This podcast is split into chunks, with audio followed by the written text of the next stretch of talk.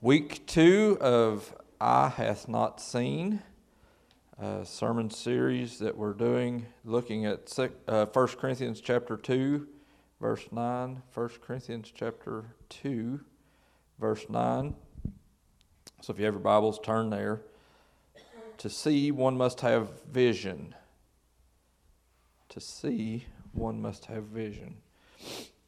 1 Corinthians chapter 2 verse 9 but as, as it is written eye hath not seen nor ear heard nor hath it entered the heart of man the things which God has prepared for those who love him. Apostle was writing that apostle Paul. Verse 10 he says but God. So what we just read has just shifted gears and changed so if you say, eye is not seen, ears not heard, nor has entered the heart of man, but then the next verse says, but God, that's saying there's some change getting ready to happen, right? That something else is different is going on. That we don't need to say that eye cannot see anymore, or ears can't hear, or man's heart cannot accept the things of God or what God's prepared for them, but God has revealed them to us through His Spirit. For the Spirit searches all things, yes, the deep things of God. So we see here that the Apostle Paul is writing to the church at Corinth and telling them that there was a time or a season where that man could not see or hear or their heart could not accept the perfect things that God has prepared. And to put this in perspective, we talked about last week the Apostle Paul and how he was once named Saul and how that he was uh, persecuting the church and how he actually uh, stood at the uh, people's feet as Stephen was stoned. And Stephen was a leader in the early church, and Acts chapter uh, 7 and 8 leads into that, and how that uh, Saul was there, and as Stephen was being stoned, that Saul stood and they put their coats, uh, and he held them while they stoned this Christian. So, can you imagine being a part of a religion that would take people but that didn't believe like you? And if somebody was in here this morning that doesn't believe exactly like me, that we would take him outside, get him down on his knees, pick up big rocks, and throw him until he's dead. So it's a, a wild way to think, right? And the the Jewish custom was that, that they believed that way, that they had got so ingrained and so indoctrinated with their way was the only way and every other way was wrong that they was willing to kill people that didn't believe like them. How sad, right? But Saul would stand there and hold their coats while they did this. So he was a person that really despised people that didn't believe like him.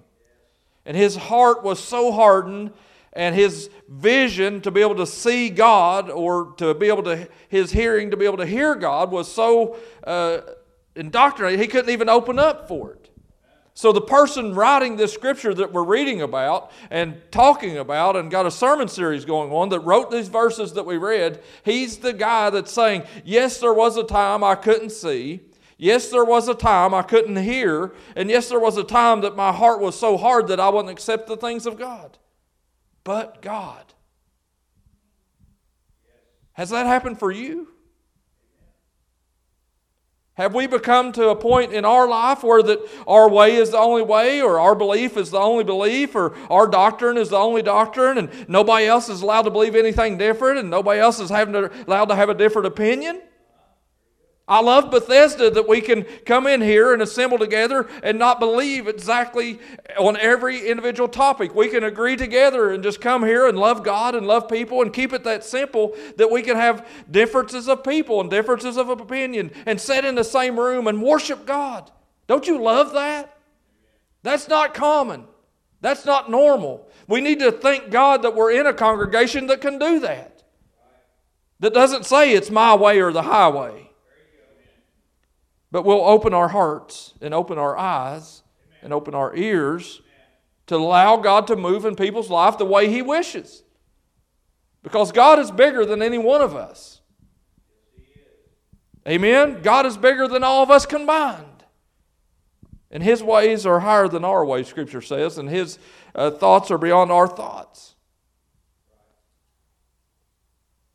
So, Paul Saul becomes Paul. We talked about that last week, how he's, he's there for this murder, and, and then he goes to the, to the high priest and asks for the right to go and persecute more people. I've, I've already killed enough people in Jerusalem. I've already imprisoned enough people in Jerusalem. I'm tired of it. I, I don't have enough. Right? I, my, I haven't proven my point yet, so I need more. So he tells the high priest, Let me go to this city called Damascus because I hear there's Christians over there because as persecution was happening in Jerusalem, actually Christians started leaving town leaving their homes and going to other cities and living because they were getting killed.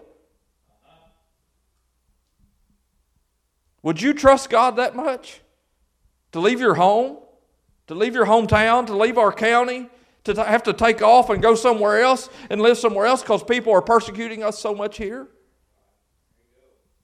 Imagine that. These people were leaving. So Paul, Saul says, I'm going to go get them. I'm going to go chase them down wherever they're going. They're not going to outrun me because I'm going to go do God's work and I'm going to see them killed because they're believing in Jesus.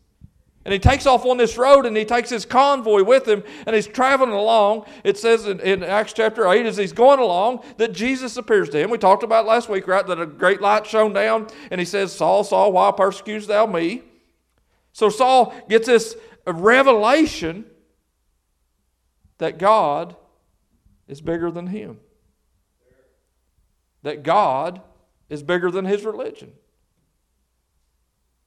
that God is bigger than his thought process. So, as he's writing this verse, think about that. This is years later.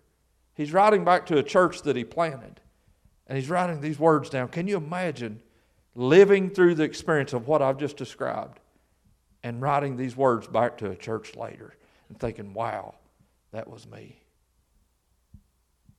I don't know what your past is. I don't know what your history is.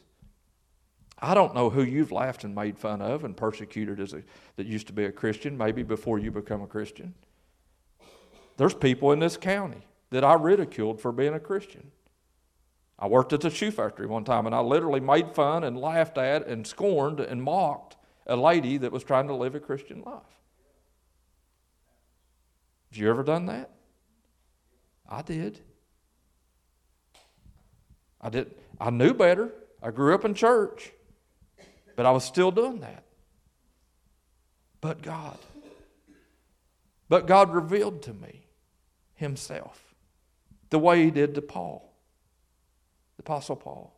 Do you have that moment that you can look back to and say, "Man, I used my heart used to be hard, my heart used to be hard and, and my eyes i used to not be able to see god in everything and used to my ears didn't hear god's voice and there was a time in my life and a season of my life where i wasn't experiencing him. But now i can think but god showed up and he allowed his spirit to come in and now i can see him moving in ways and i can hear him talking in my life and i can my heart is so pliable now that he made this hard heart that used to hate people and despise people. Now i love people that i used to hate can you say that there's a point in your life where that God showed up? You see, because eye hath not seen before, but now eyes do see. God changes you from who you used to be to who He wants you to be. But can we say, I'm already there? I ain't got no problems no more. Now I'm saved. It's all fixed, and I don't have I don't have any issues. I don't have any battles. I don't I don't I don't have any hard heart issues anymore. I don't hate people anymore. I don't despise people. You can't say that. Somebody spits in your face, you're going to get mad. You're going to have some anger issues. I was watching some videos on my phone this past week, and, and uh, it was like UFC. I watch all them boxing videos, UFC all the time, and, and there's these two guys at UFC and in the street, and one of them spit in the other one's face. It's like, how nasty is that?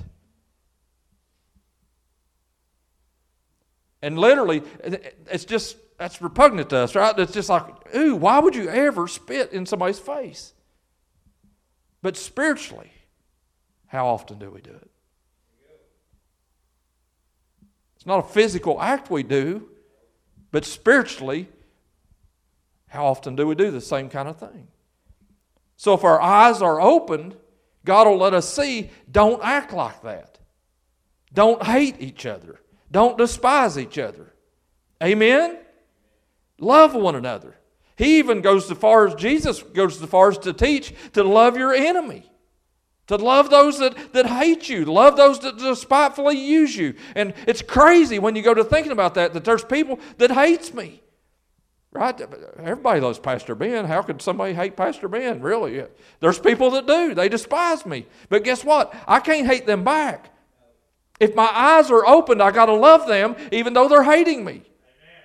Amen. That's the Christian thing to do. And Jesus is teaching us, and Jesus is, is calling us out today to say, I want you to act the way I want you to act, not the way you want to act. So, vision, it takes vision to see. So Paul gets this total revelation of God, and, and he goes on through life, and it doesn't just, everything's not hunky dory from that point of salvation. Paul has some battles, Paul has some conflicts. Paul gets in a fight with Peter one time about some issues going on. He, he differed in opinion with Peter.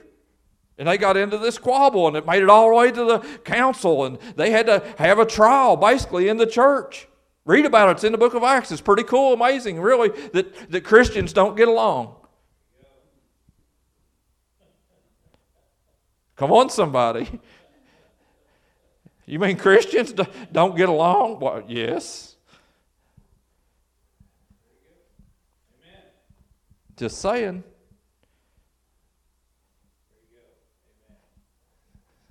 For brothers and sisters, Jill and Josiah, kind of like their dynamic, right?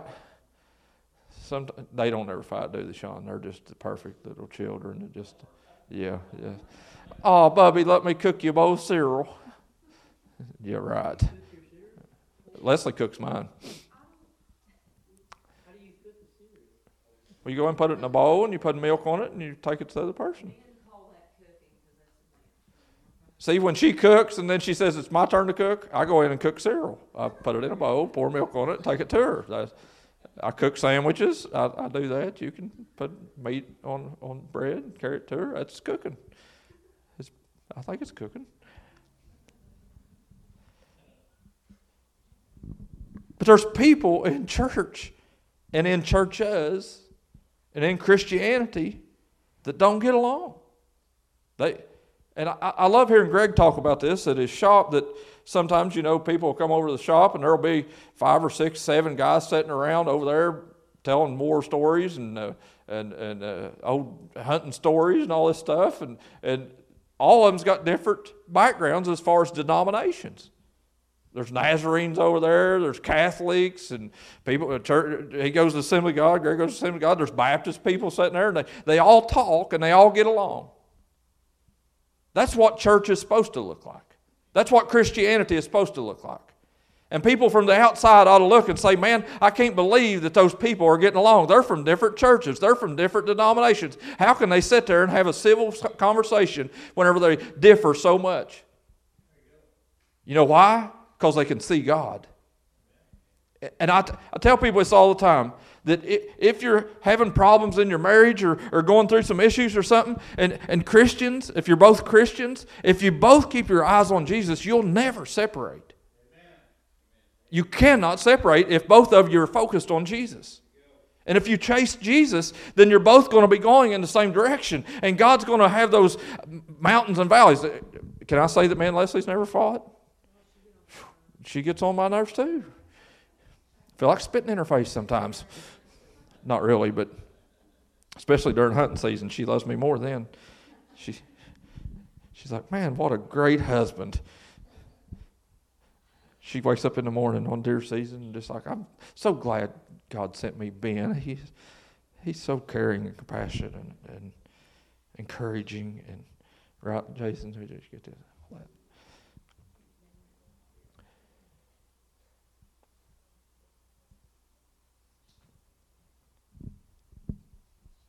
I want us to pray today for our veterans and have a special moment of prayer because of it's hard to think about that that these people that have faced battle and, and you'll hear a lot of times at, at funerals or you go to a funeral of somebody that's uh, served in the military and they'll talk about how that that person was so reserved and didn't tell a lot of stories about the battles that they fought and especially the ones that went through conflict and uh, was engaged in battle not just peacetime and all that, and uh, ones that really engaged in battle. And they won't talk about it a lot. And uh, they'll hold all that in, and they take it to the grave with them. And we want to know the story, but we got to understand that their eyes have saw things on this earth that humanity should never see. Because of a difference of opinion or a difference of an ethnic group or a difference of who owns the oil well, the people's lives was taken. And I would ask you not to pressure them for those words. If they want to talk about it, let them talk about it. If they don't want to talk about it, don't pressure them.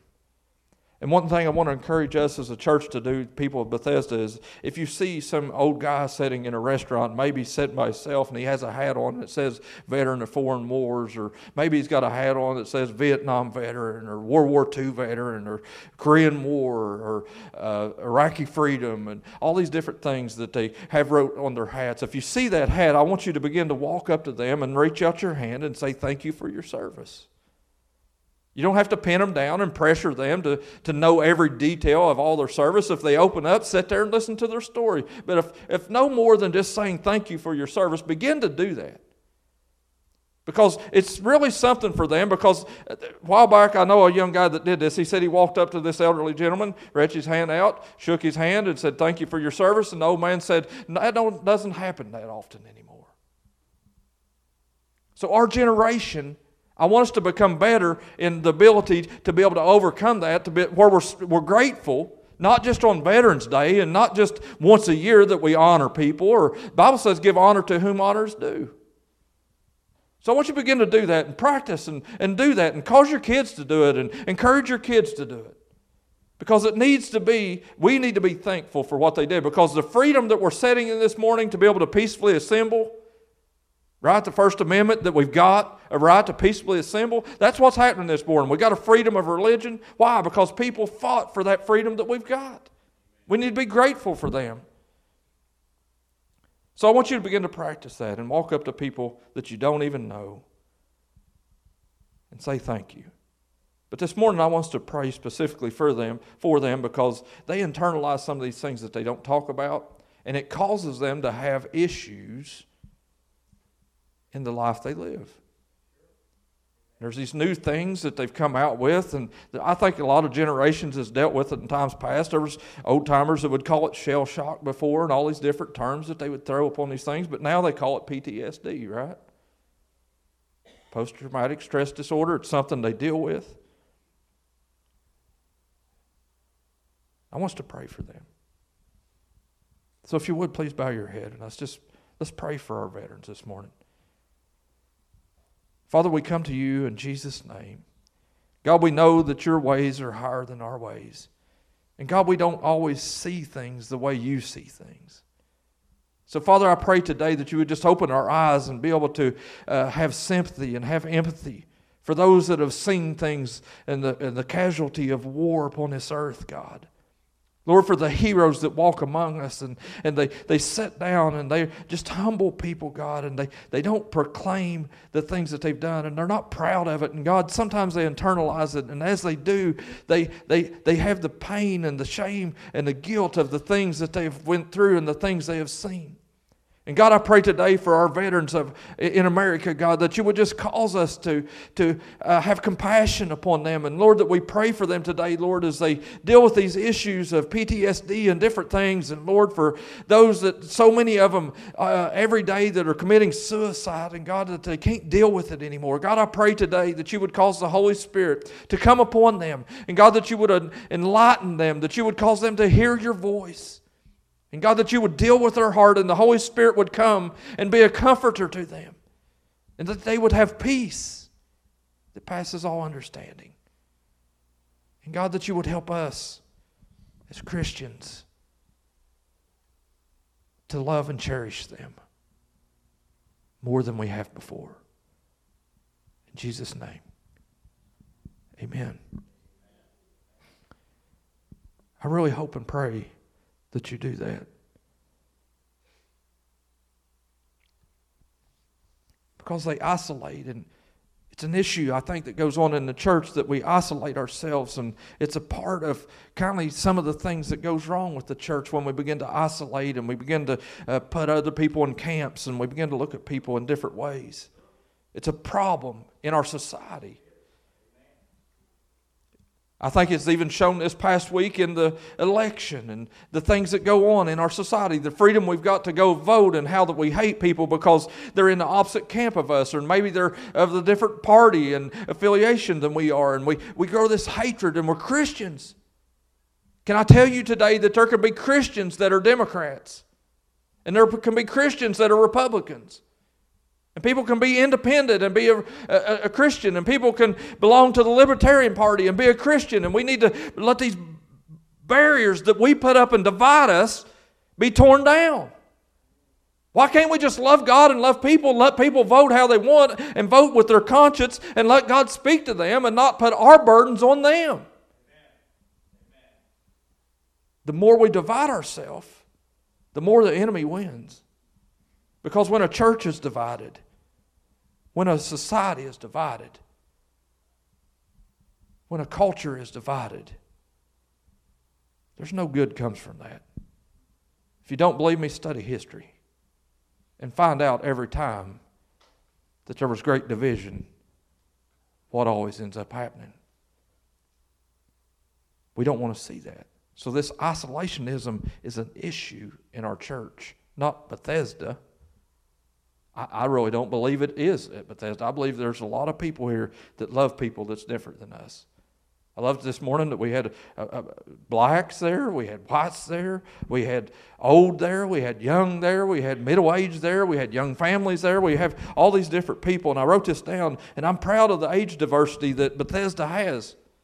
You know, there's little babies there this morning. They was crying, and there's one little baby eating a cracker up front, standing there looking at me, and she walked back behind the seat and puked it out.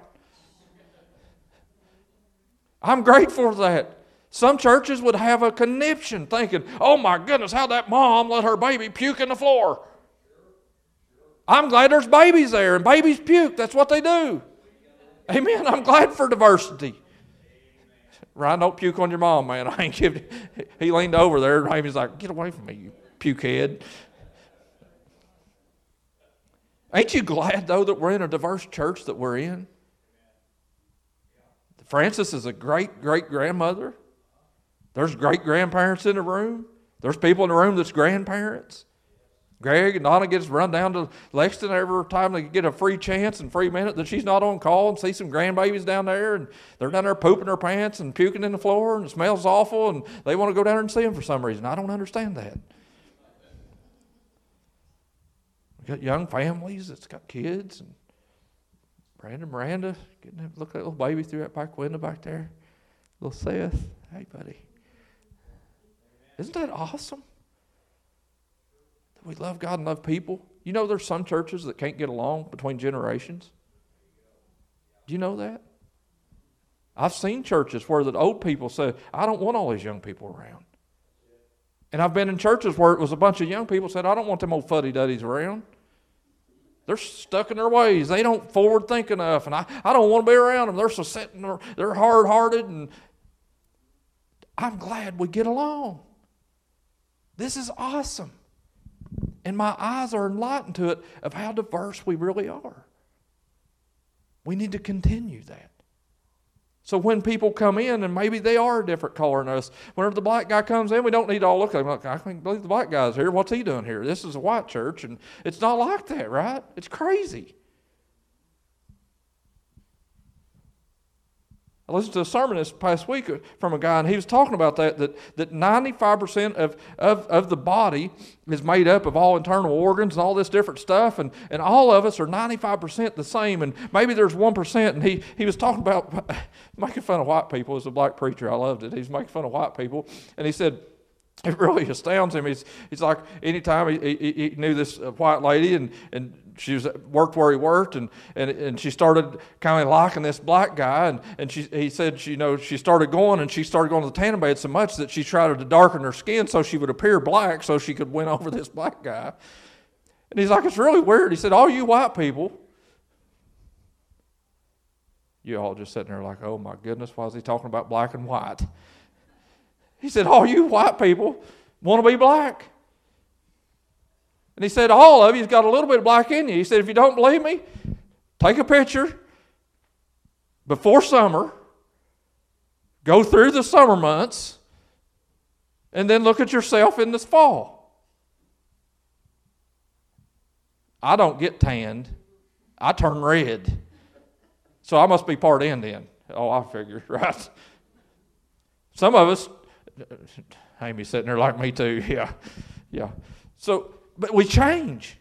And it's like, he's like, and he said, and there's something about this that you all want to tan, and, and, and you'll go get tanned. And he said, it takes you guys a long time to tan. He said, our, our tanning only took nine months, and it lasts the rest of our life.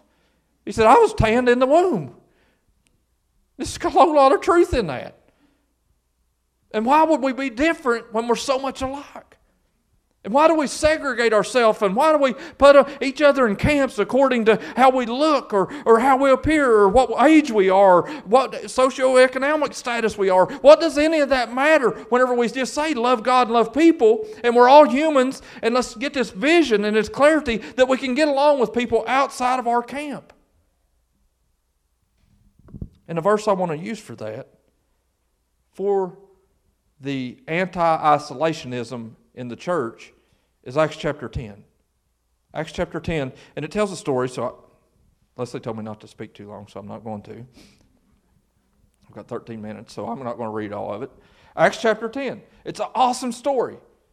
So there's this guy named Cornelius, and Cornelius is, is there and he's praying, and it says it gives alms, and this is a, a Roman centurion, so he's living in Israel. It'd be like us today that we've got military presence in Iraq, right? We went over, we did war with Iraq, we won, we took their oil fields, left their houses in shambles, and tore down all their scenic history mark, landmarks and all that stuff. And now we're over there and we're occupying, right? And we take up and we set up these little camps, and, and this is a war torn zone, and, and our soldiers are still over there. And as they go over there, it would be the same kind of scenario as this is. So Rome had come into Israel and took over. They completely, savagely, uh, they pillaged Israel. In Rome, we know it, right? To kill Jesus. And Rome is there and they're occupying his territory. And there's this centurion, his name is written here. Right? Cornelius. As, as he's in that camp and in town, it says he gives alms and he gives to the poor. And I love videos like that. When our American soldiers are over there on that foreign soil and they're in a camp and they're in a different uh, nation than our nation, but they're, they're representing us, that they'll go out and I've, I've seen videos of how the, our military will get candy bars, and that's like a something you don't get over there. Somebody's probably mailed it to them in a gift box. And these, these, these soldiers will take those candy bars out and give it to these little kids. That's this kind of guy that he wasn't a Christian he was a Roman. He wasn't Jewish, he was Roman. And here Cornelius is praying and he's giving alms. He's doing these things to God, and it says this, this come up before the presence of God, and an angel appears to him and tells him, There's this guy named Peter, and I need you to go get him. Because Peter's got something to say to you. But you got to imagine that there's Peter sitting over here in Joppa, and whenever Peter's over in Joppa, he's praying and he only hangs out with Jewish people because he's only around people like himself. So the Bible says that Cornelius sends a delegation to go get Peter because that's what the angel told him to do. Eyes not seen, nor is ear heard, nor has it entered the heart of man that somebody other than a Jewish person can be saved. So Peter's up on this roof and he's hungry, he says, and like I'm hungry right now, my belly's been growling for the past 15 minutes, and, and, and he's up there and he, he's smelling this food cooking. And can you imagine this? It's kind of Thanksgiving season right now. Okay, you know what it's like. Be they're hungry and somebody's cooking and they're cooking up all this food and you're hungry and you're there. And the Bible says he falls into a trance. Have you ever been so hungry that you fell into a trance? He fell into a trance because he was praying. He passes out literally, and God comes to him in a vision. Can I tell you this? You're so hard headed, sometimes God's got to knock you out to get your attention. How many will pray, God, if that's what you want to do to me, do that to me? Amen? If you got to knock me out to cause me to see or cause me to hear or cause my heart to receive, then that's what I want you to do, God. So it says he's there and praying, and, and he falls in this trance, and, and this, this, this sheet comes down out of heaven. And when it comes down, it says there's these creepy, crawly things. And these four footed beasts and all this stuff. And, and whenever the sheet comes down, and, and Peter looks at it, and he sees, and, and, and the voice of God tells him, says, Eat. He's starving, his belly's growling, but he looks and he says, But the Old Testament says in Leviticus, I can't eat that. I'm a, I'm a Jewish person and I'm so devout in my faith, I'm, I'm not going to break down any traditions. And God says, Eat, because I'm calling it clean. What are you going to do when God gets up in your grill and says, What you've been thinking is not the right way? What if He wants to change your mind and your eyes haven't seen it before and your ears haven't heard it before and your heart hasn't received it before? What are you going to do with that? Peter says, I'm not eating it. And God says, Yes, you will. Oh, yes, you will, honey. Sit and wait, hide and watch. That's what I'm here to tell you today. Whenever God gets ready to reveal some things to you and you change your mind just a little bit to say, maybe, God, I'll let you do some things in my life that I wouldn't let you do before, and I'll open up my heart and I'll say, Here I am, God, send me, He'll change you. So Peter sees this and his creepy crawly things. I can think like lizards and snakes and maybe spiders and maybe cockroaches. And, you know, just get you a big batch of cockroaches and go eat them and chew on them. And, you know, it's kind of like fear factor junk. It's like, yuck, no way, I'm not doing it. That's what God is showing Peter because he's trying to teach him something. Sometimes when God tells you to do something you don't want to do, he's trying to teach you something. At the very moment when this is happening, there is people coming his direction that he don't like. I'm sure Peter hates Roman guards. He watched them murder his Savior. He watched them murder his best friend named Jesus. I can't love them. I can love Jewish people. I can't love no Roman.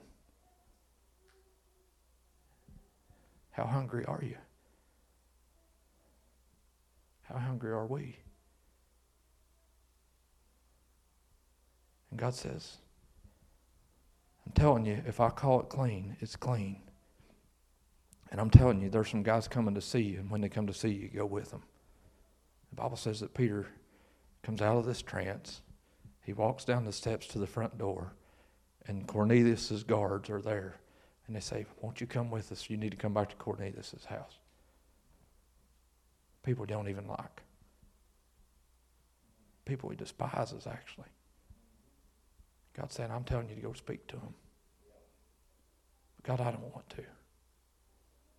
Isn't that us? Whenever God says, go over there to that drug addict, you don't like drug addicts and it's pillaged and ravaged your family and you despise it and you hate it and you, you're, you're burdened with it and you're saying, I, I'm not going to get involved in that. And God's saying, I'm needing you to go talk to somebody. What are you going to do? What are you going to do? So Peter goes with him. Peter gets over there. And Peter talks to him, and Cornelius asked him, says that when the angel appeared to me and told me that there's going to be somebody coming, he told me there would be a message for us. He's not a Christian yet. He don't know anything about Jesus or any of that that went on. So Peter stands up and begins to tell him about the story of Jesus. Read it. It's in Acts chapter 10. It's an awesome story. And he stands up and he begins to preach and he begins to tell him in the middle of this house that he don't even want to be in. And actually, Jewish people got mad at him for going. Religious people didn't want him to go tell them because they was different. And Peter gets over and preaches to them, and it says they believed. And the second that they believed, it says that the Holy Spirit come upon them. And they began to speak in other tongues. And, and, and it amazed Peter even. He's like, I cannot believe that these kind of people, that God would save them. Wow. Do we pray for that kind of vision and clarity? We can't even say. Do we really pray, God, go open their eyes? I know they're Muslim. I know, I know they hate you, God, and I, I know they love Allah, but God, will you just open their eyes? How much do we really pray when we send them? It's bigger than that, folks. And it says everybody in that house was saved because one guy went. And one guy did something he didn't want to do. What if God could send one and an entire nation come to know Jesus? But at the same time, what if God sends us people that we don't want because of this isolationism story? What if there's people with different color skin than us that's coming across the border? And they're coming north and they're picking our fields and they're cleaning the horse stalls and they're working in the restaurants that we like to go eat at.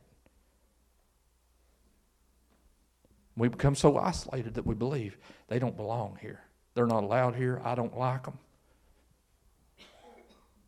But what if? What if it's God?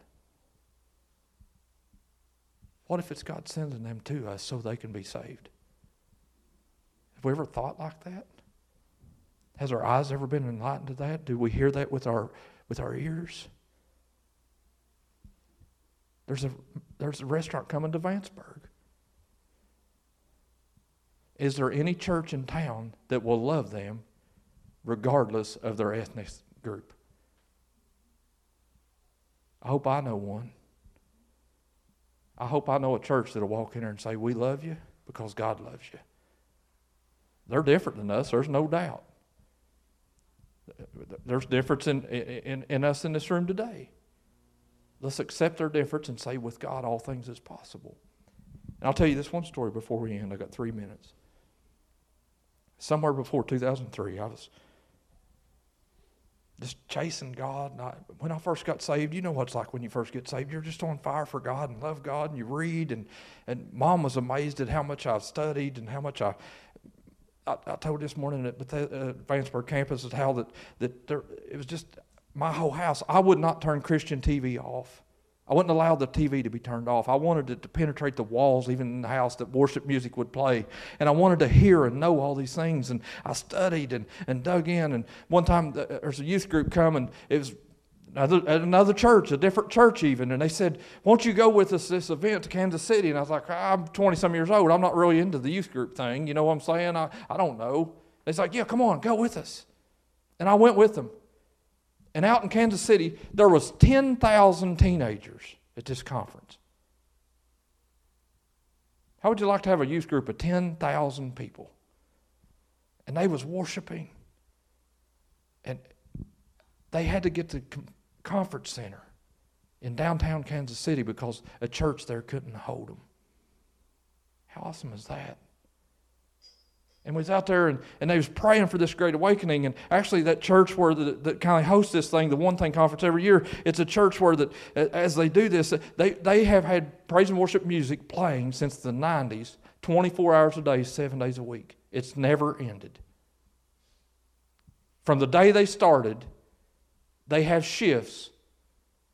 And worship music, like Leslie does here, they've done that 24 hours a day, seven days a week for decades. And they're praying for God to awaken our nation.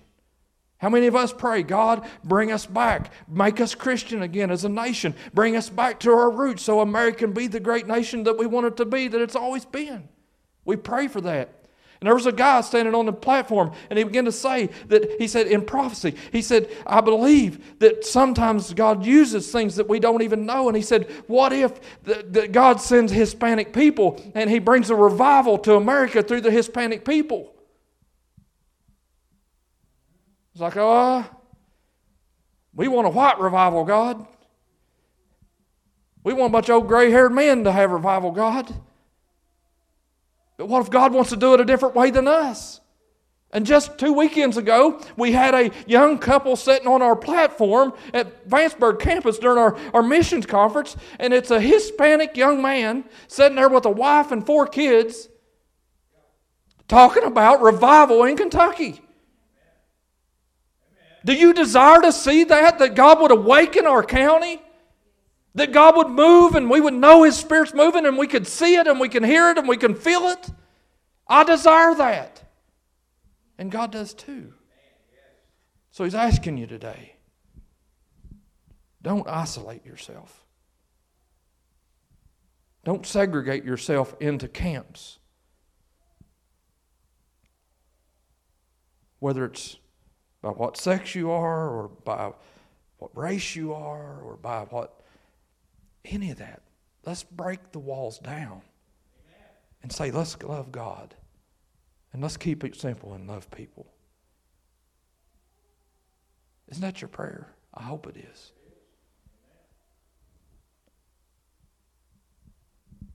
Have we ever considered that we can all learn from each other?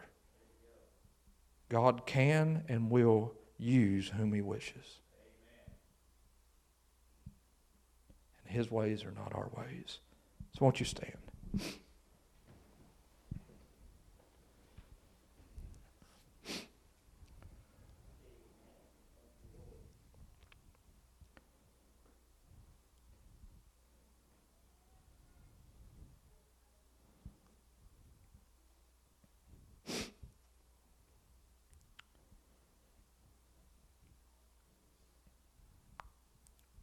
You just bow your head and close your eyes?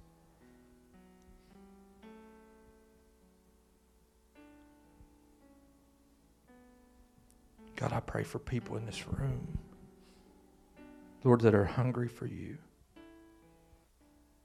Lord, that are hungry to know more of you. But even in that, God, there's people in this room, Lord, that we isolate ourselves. Lord, we segregate ourselves according to these different barriers that we put up to say who we like to be around and who we don't like to be around.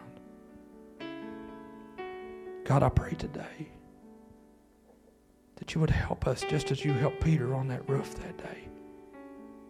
And God, that we as Bethesda could be inclusive.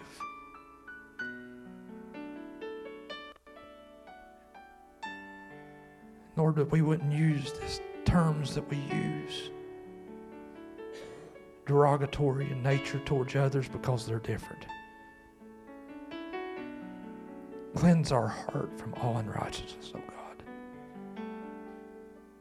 Let us see the world the way you see the world. Lord, let us hear your voice clearer than we ever have before. And God, plow up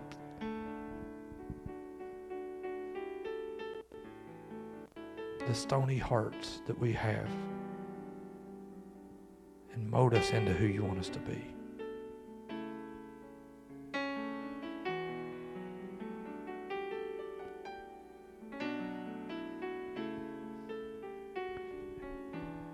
Every eye closed, every heart, head bowed. I just want you to ask you, is there anybody here that say, Pastor, I'm ready to change? I want God to show me some things, and I want to hear, and I want to feel, and I want to sense the move of God. Amen. Thank you for that hand. Anybody else? Amen. Amen. Thank you for those hands. You want to experience God. You want to know Him. You want Him to reveal Himself to you in ways that you thought impossible. Father, I thank you for these hands.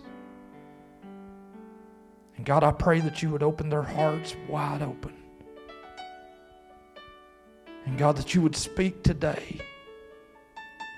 And Lord, that you would open their eyes to see and their ears to hear what you're saying to the church today. Help us to be the church that you've intended for Bethesda to be. Go with us, God. Lead us and guide us in all truth and help us to win others to you because your son Jesus is worth it. In Jesus' name. In Jesus' name. Everybody say, Amen.